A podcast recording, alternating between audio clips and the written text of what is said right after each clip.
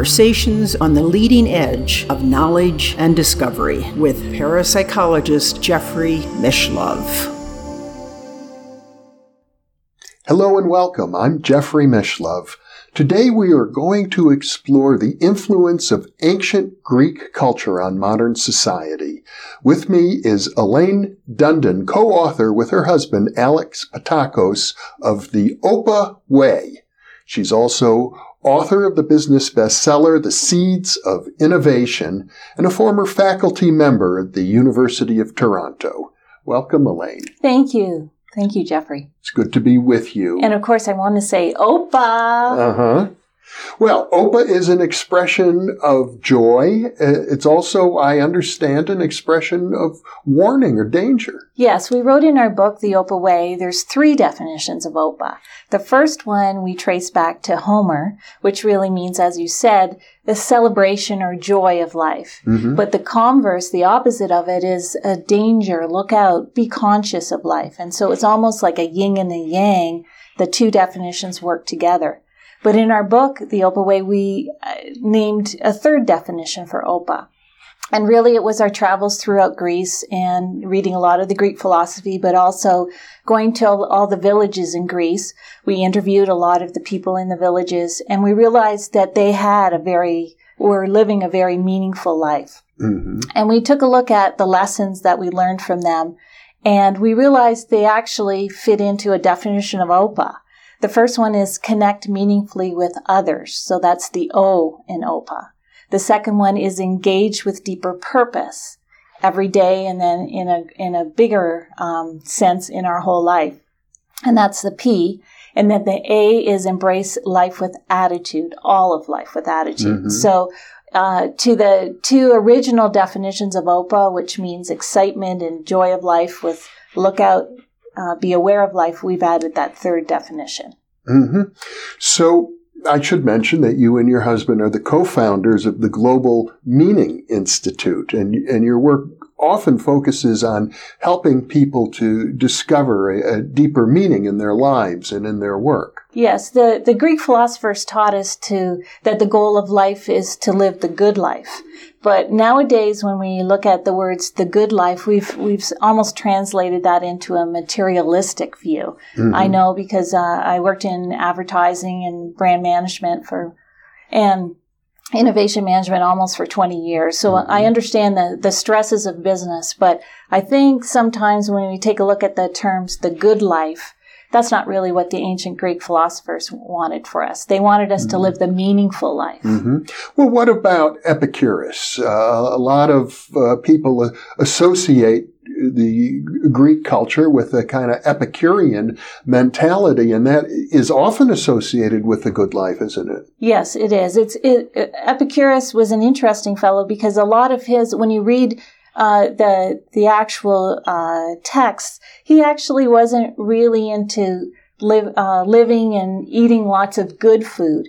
He was really into understanding the basics of life. Mm-hmm. And food obviously is one of the basics of life where we connect with other people when we mm-hmm. share food. He, he actually recommended that it's not what we eat, it's actually who we w- eat with mm-hmm. is more important. And mm-hmm. that, that going back to the O and OPA is connecting with others. Well, there's a sense and I have from my Jewish background, and the Jews and the Greeks interacted with each other for thousands of years. And, and I know that uh, from way back, there's a Jewish criticism of Hellenic culture, and they use the term apicorus, oh. meaning epicure, uh, Epicurus. And, and it, it, suggested to the Jewish people, at least, that the uh, Greeks with whom they interacted, who claimed to be following in the footsteps of the great philosopher Epicurus, were overly self-indulgent. Oh, that's very interesting. I haven't. I am not aware of. I, I know it's a, it's yeah. it's it's not all that well known, but it does suggest there may be a bit of a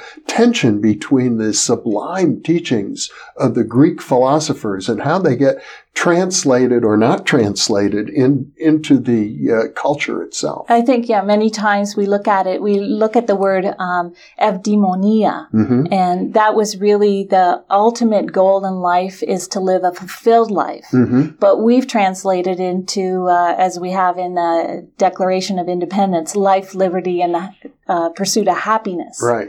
And that's not really what the Greeks were really talking about. They weren't talking about happiness, which is only the pleasure side of life. Yeah. They actually recommended uh, for all of us to embrace the fullness of life, which is the ups and downs and the joys and sorrows. We can't be happy all the time. Yeah. Now, I happen to know because I'm a student of the Roman philosopher Seneca, who was a Stoic. Uh, but he quoted Epicurus, Epicurus Yes. liberally uh, in terms of ideas that were consistent with Stoic philosophy, which is very different from self-indulgence. Yes, I think so. I, it's it's an interesting thing that uh, I I think we can read a passage. There's so many great great passages uh, from the Greek philosophers, and I think you can interpret it how you want to. hmm Uh, but let's face it, Greek Greece is the country that gave birth to philosophy, and philosophy itself uh, means the love of wisdom, doesn't it? Yes, philosophy. If we take the word philosophy, the it's two root words. The first one is philo, which means love, and sophia, which means wisdom. hmm And so we have the word philosophy. It's similar to the word philanthropy. Philanthropy has the same root word philo, which means love, and anthros, which means human- humanity. So it's love of humanity.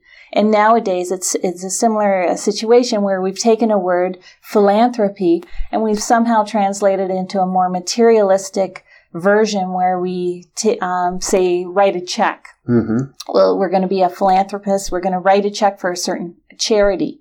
Where really, if you go back to the Greek roots of that word, we really mean loving each other and loving humanity. And so we've sort of changed that word too. Yeah.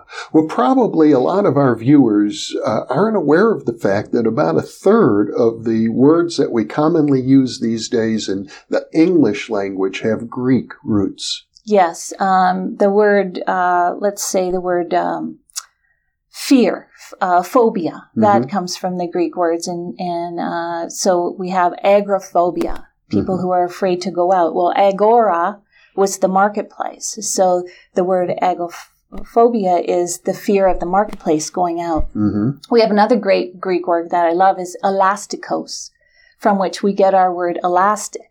But elastikos in Greek means being resilient and flexible. So we can see that we can draw the analogy to a rubber band where it goes back, snaps back.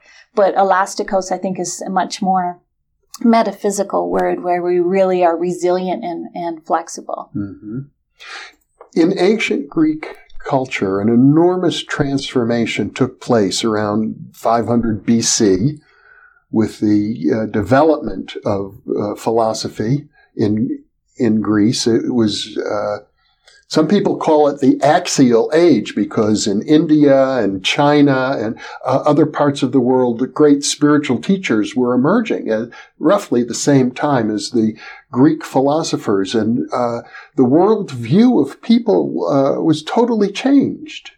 Yes, we write about it in, in the book, The Opa Way, about how we transitioned from the love of the gods and worshiping the gods and having all the festivals and feeling we needed to appease the gods to moving into understanding our world and nature and the questions about nature, then to understanding ourselves. And the biggest transition, I believe, what happened there was that we went from the external to the internal. So the uh, when we worshipped all the gods and had the festivals, that was more thinking that our our lives were controlled by external forces. And what the Greek philosophers really helped us do was understand that we are responsible. Man is responsible. Man, in the biggest sense of humanity, we are responsible for our lives. And that was the biggest transition. And we assume that responsibility by the development of our character. Uh, by our character and understanding who we are, not ha- what we have, and especially in today's world, at what we have materialistically, or even what job or career we've chosen. It's who we are as a person. What are our characteristics? What are our um, virtues in life? Uh, do we believe in courage? Do we believe in compassion? What type of person are we? It's not. It's not. You know all the the trappings that we have in modern day society. The Greeks were very concerned with the nature of the soul. Um, the, I understand the Greek word for soul is psyche, from which we derive uh, the word psychology. And today we think of uh, the psyche as mean, meaning the the mind, uh, which obviously overlaps with the soul, but I gather the Greeks had a deeper understanding. They had a deeper, I, am going to give them, they, they had a deeper understanding. They really believed that the goal of life is fulfilling our full potential, mm-hmm. that we all have our individual path.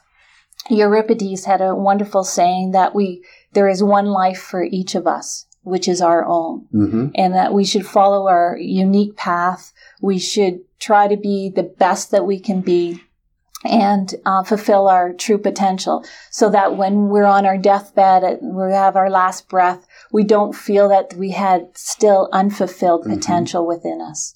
Well, of course, all humans have shortcomings, and, and I suppose it's rare to find a human being who totally fulfills all of their potential. But even to hold that up as an ideal is something uh, that the ancient Greek philosophers gave birth to. Yeah, and I think really when you, of course, we all have have shortcomings, but it really also goes back to a lot of what we've written in the in the Opa Way is about the contrasts and the opposites of life. Because if we didn't have any um, shortcomings, or if we didn't have any, let's call them negative experiences in our lives, then we wouldn't be learning and growing. Mm-hmm. And so to sit and reflect on some of our shortcomings, which are reflected through our experiences uh, individually and with others, then that helps us learn and grow um, and be more aware. Going back to the word uh, OPA, being aware of things that we should work on in our life in order to become mm. the best mm-hmm. we can be. And I, I just want to add too that the Greeks, the ancient Greeks, taught us so much too about it's not about self actualization as far as being just the best I can be for myself. Mm-hmm. They really believed that our talents were given to us by the gods and that our talents flowed through us and we should offer those talents as gifts to other people. So our talents were given to us for uh, society. Mm-hmm. And that's a different view from, I think, where we're getting to in modern society, where we're very individually focused, mm-hmm. you know, with all our selfies and all our other things, is that we're very focused on uh, what can I get? Right. What can you do for me? Uh, you know, a lot of, uh, I always need help. It's all about me. Whereas the ancient Greeks really believed in that village concept that we are because of how we interact with each other. Now, you and your husband, Alex Pattakos, who uh, is from a, a, Cretan family, uh, have traveled extensively through Greece in researching this book, and you found, uh, uh particularly in the villages, a uh, sense that the uh, ancient teachings are still alive. Yes, and and you know one of the reflections of going through all these villages, we had a wonderful um, I should say, first of all, Alex is, is, is of Greek heritage and he's really interested in reconnecting with those roots.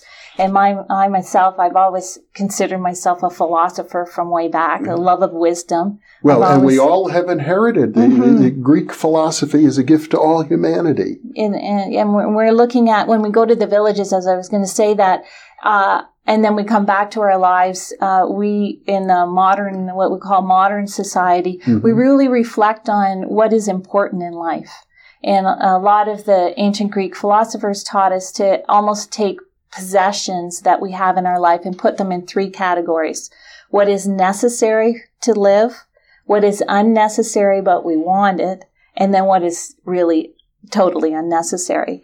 And I think that's a great exercise for everyone to go mm-hmm. through especially when you have trauma in your life, whether it's a, a, financial issue or a health issue or a financial crisis that many countries are going through, um, or even you know relationship issues, divorce, mm-hmm. etc. To go through and really question what are the basics in life. Do we need you know food? Do we need clothing? Do mm-hmm. we need um, connections with others? And then we realize that a lot of what we um, want to acquire in life might be in the unnecessary category. But that's subjective. Everybody has to, you know, consider mm-hmm. that for themselves. Mm-hmm. If you look at the history of uh, the Greek people, you see that while they had a, a great culture in ancient times, they gave birth to philosophy and literally uh, dominated the uh, civilized world. Uh, through the conquests of, for example, Alexander the Great, who, though although Macedonian, was in effect a representative of Greek culture. Um, but subsequently, the, the Greek people have been conquered themselves by the Persians, by the Turks, uh, invaded many times by many, many different people. Uh, so they've learned a lot about the ups and downs of life, I would think, over the millennia it's definitely they have gone there when you understand all their history and you dig deeper and deeper you realize it's amazing how much they've gone through and if we were to characterize the people we met in the villages they are very optimistic people mm-hmm. and heraclitus said the sun is new each day and i think that that they live that mm-hmm. Every day get up, do what you can do. A lot of the Greek philosophers taught us to understand epic, uh, epic Titus was a one too, who taught us to understand what we could control in our lives and let the other things go. Mm-hmm. And I really believe that the people that we met in the villages were really living that Greek yeah. philosophy today. Now, Epictetus, since Epictetus, you, yes. you mentioned him as a, an interesting philosopher, uh, I had the pleasure of interviewing Albert Ellis, the mm. founder of rational emotive psychotherapy, who he, which he largely based on the teachings of Epictetus, who, as I understand, was a slave. He was a slave, um, and it's interesting because his a lot of his philosophy builds on um, a lot of the previous philosophers that that I think laid the groundwork. Yes. And I think we can go back to Socrates, who mm-hmm. really I think summed it up when he said the unexamined life is not worth living, mm-hmm. and to really start to question in life. Both in work life and in our personal life, what really matters to us, what is meaningful, what is significant, but also to realize, and especially as I know I use a lot of this Greek philosophy in my business world and with our meaning centered leadership, is to really look for innovative ideas, is really asking those questions and saying, is there a better way to do this? Are there different uh, approaches mm-hmm. to life? So, all these Greek philosophers could teach us a lot for modern day society. I know you write about uh, certain words that seem central to the to the core of the Greek people you met, and also the core of, of Greek philosophy. One of them is, uh, I hope I pronounce it correctly, arete. Arete, oh, uh, or arete. Arete, and, and uh, it could be the different uh, accents of where mm-hmm. where you put it. Yeah, and that really um, comes back to, as you said before, character is destiny, and arete is about virtue and character. And it's an interesting um, question because where does character come from? I think all of us have those inner guidance, but uh, is it encouraged in our school systems? Do we even talk about arete or character in our school systems, or are we just teaching? about facts and knowledge and mm-hmm. things like that. And uh, my hope is that uh, throughout the school systems and uh, you know uh, uh, grade school or high school and even university that we teach about the meaning of life. And we teach some of these you know how to live life to the best and how to fulfill your potential. Mm-hmm. uh, because it's not about it's not all about getting a job. It's about how to live the meaningful life. Mm-hmm. another word uh, that i think is very important in, in this regard is uh, philotomo Philotimo. Philotimo. It might be the Greek pr- pronunciation. Uh-huh. And that again will go back to philosophy meaning philo and Sophia. Philo meaning love and Sophia meaning wisdom. Philotimo is uh, the love of honor. Mm-hmm. And that again is a very interesting, I'll say a very interesting uh, characteristic of the Greeks we met in the village. They really believed that you should honor, first of all, yourself, mm-hmm. respect yourself, then respect others, others within the village, and then others uh, in a broader sense, and then also to respect nature. Mm-hmm. And so, uh, philotimo is a really, uh, we, uh, connected to that, well, there's a Greek word krima, which means, is the root word of crime. Mm-hmm. Uh, but when you dig a little deeper in the metaphysical side of it, it actually means shame. Mm. And I think that's a wonderful word to really think about crime as being shameful. Shameful for yourself that you're not living up to your full potential, but also shameful in the fact that you dishonored your fellow villagers by doing something that wasn't the best. So. Mm-hmm. Well, it's very important, in, uh, as you describe in the Greek culture, especially in the villages, that people interact a lot with each other. They all know each other. They spend lots of time together uh, at a personal level connecting. So much today, we, we hear so much. You can read about the studies or you can just talk to people. So many people say they're lonely. Mm-hmm. But when we really look at where the loneliness is coming from, they're isolating themselves. They're not reaching out. And in the villages, they really believe that you start with connecting with each other. Um, every day they meet in the cafe or it's called the cafenio, maybe even two or three times a day. And it's really just to, it's not about the coffee. It's about connecting and, and understanding how the person's day went and understanding if they need something. Mm-hmm. And so um, that gives you a sense of security, I think, and when the world is all crazy around you, that you know there's other people there that are, are going to help you, but then also you have the responsibility to help others. But they really, you know, the whole concept of the village, I, I would love if we embrace that because so much I know in, in the neighborhood we live in, it's difficult. We we know more about the celebrities on TV than I know about some of my neighbors. Mm-hmm. And all of us, you know, we drive home and we open the garage doors and we put our cars in the in the garage and we go into the house and we don't even say hello or wave to the neighbors or even know knowing what's going on. And so that's sort of a sad sad time that we've been in. And uh, if we can take that concept of the village, and also in my work in in bringing a lot of this Greek philosophy to uh, the business world, if we mm-hmm. if we take a look at our our workplaces as villages, it would change a lot of how we interact with each other in the work. Mm-hmm. we might not look at work as a you know the the pyramid of what level are you working at and what's your title. If we looked at it more as a circle and we interacted with people on a very human basis, mm-hmm. I think we'd we'd get get a lot more out of work, and we wouldn't have as much of that. Uh, the engagement issues that we have in the workplace. And I know there are companies that are doing that now quite consciously. I think it's really, yeah, it's starting. And mm-hmm. I think there is a, uh, uh, my interest is bringing metaphysics to the work world. And I really believe that there is a shift going on in a lot of the workplaces that we are um, moving away from a lot of the uh, financial, the only the focus on finances, mm-hmm. and really understanding that it's actually a group of people working in a workplace to try to do something better collectively than they could do alone.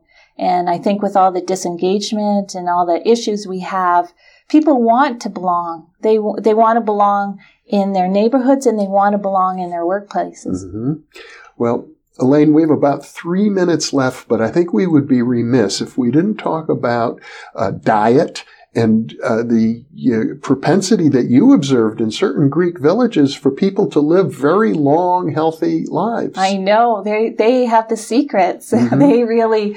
Um, it's interesting. Let's start with the word diet. Mm-hmm. Actually, itself, um, the word diet comes from the Greek word dieta, which actually doesn't mean the actual food we eat. So whether we choose a, a cookie or a vegetable to eat, that's not really what dieta really refers to. Dieta refers to lifestyle. And so in our book, The Opa Way, we wrote about the Opa Way lifestyle. And that has to do, and this is tracing way back to the Greek philosophers, excuse me, it has to do with our full life. Mm-hmm. How much sleep we get, uh, where we live, how we interact with others. Do we have a purpose in life? Do we feel, uh, do we get outdoors with mm-hmm. fresh air? It's all those parts of lifestyle. And it's not just about what we had for lunch. Mm-hmm. And at the same time, however, the Greek diet, uh, or the Mediterranean diet, as it's sometimes called, is, is known to be uh, extremely healthy for people. Yes, it, it, a lot of people uh, reference back, I don't know, maybe 50 years ago, the seven, uh, seven countries study. Mm-hmm. And they found that the men on the island of Crete, which is the largest island in Greece, were the healthiest. Mm-hmm. And they traced it all back to olive oil And so that was the beginning of really understanding olive oil. But if you dig a little deeper and you read in that study, as I have done, uh, it has to do with that the olive oil facilitated them eating a lot of vegetables and a lot of fish. Mm-hmm. So it wasn't just the olive oil. I think it, it had to do with their their healthy, natural eating. Mm-hmm. And uh, I believe you mentioned visiting one village where there were an extraordinary number of people who uh, were over a hundred years old. There's a lot of studies going on of what's going on within Ikaria is Mhm. is one uh, area where um, yes, definitely they have the secret. I don't, you know, and it's and it's not as I said, not just about what we Right. eat. It's it's our attitude, and that brings it all the way back to OPA, which is how do we connect with others, which is the O. How do we have a deeper purpose in life, which is the P, and how do we embrace all of life, not just the good times? It's all of life. hmm The ups and the downs. ups and downs, joys and sorrows. finding meaning every step along the way, if possible. Yes, that is our uh, that's our number one goal in life. You know, Mhm. it's not it's not about what type of shoes we wear or what kind of car we drive. It's really looking at did we find meaning for myself today, and then did I help others find meaning? Mhm. Elaine Dundon, what a pleasure to uh, have this conversation with you and uh, to really appreciate that uh, the ancient Greek culture is in many ways still alive in us today. Thank you so much for Thank being you, with Jeffrey me. and Opa. Opa, and thank you for being with us.